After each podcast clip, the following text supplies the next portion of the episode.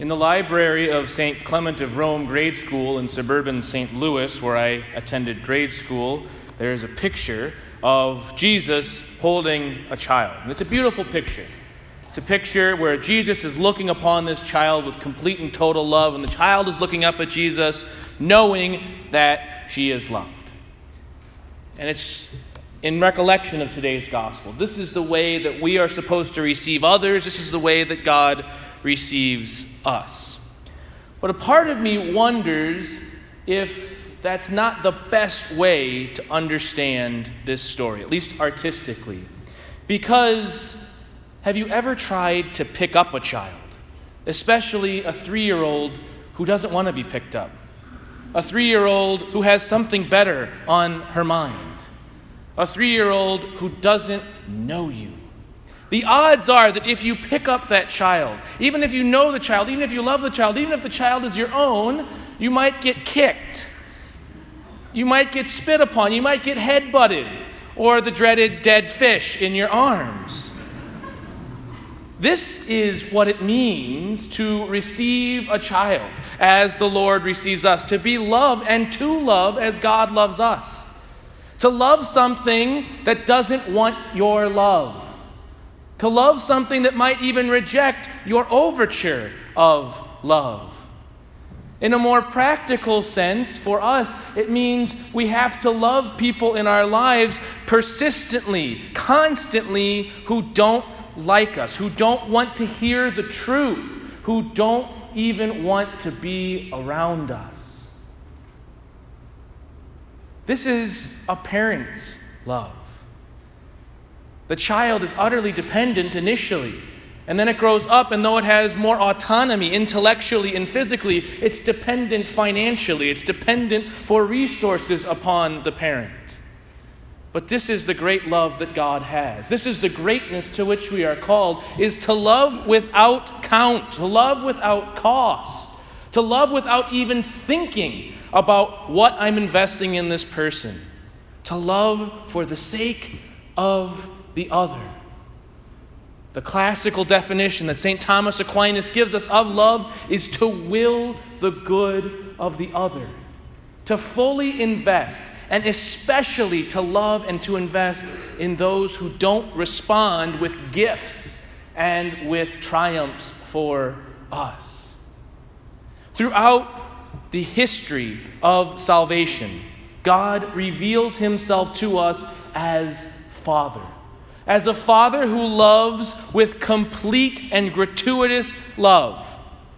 As beautiful and as wonderful as each of you are, you add nothing to God's glory. Your existence is a mere effect of His love.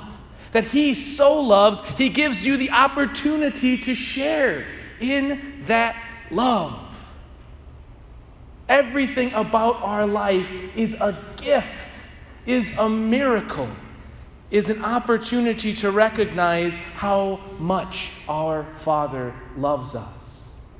But when He also reveals Himself to us in Jesus as Son, He shows us what it's like to be in relationship to the Father.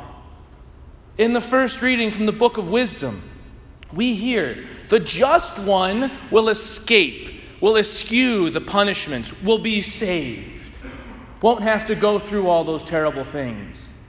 And yet, when Jesus comes, who is the second person of the Trinity, who is God, what does he do? He dies. He gives it all back to the Father. To be the beloved, to be the beloved Son, the beloved daughter of God, is to receive graces and blessings beyond measure and to give them back for His glory and for the glory of each other.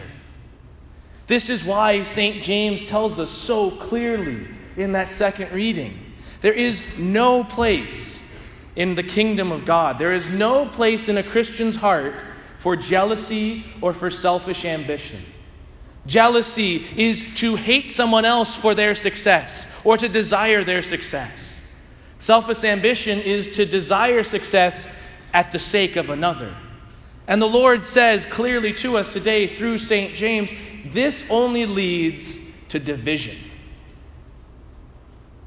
all of the division in the world can come down to a basic lack of humility, a desire to be better, a desire to have more, a desire to be something other than the beloved Son, the beloved daughter of God.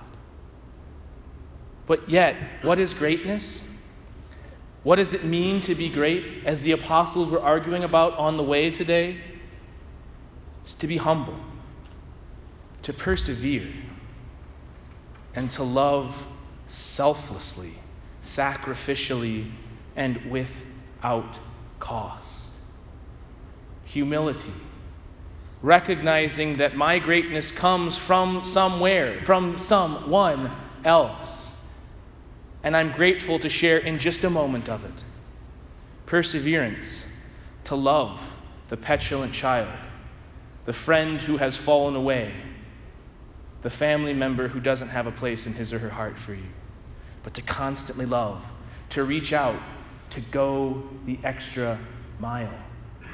This is greatness.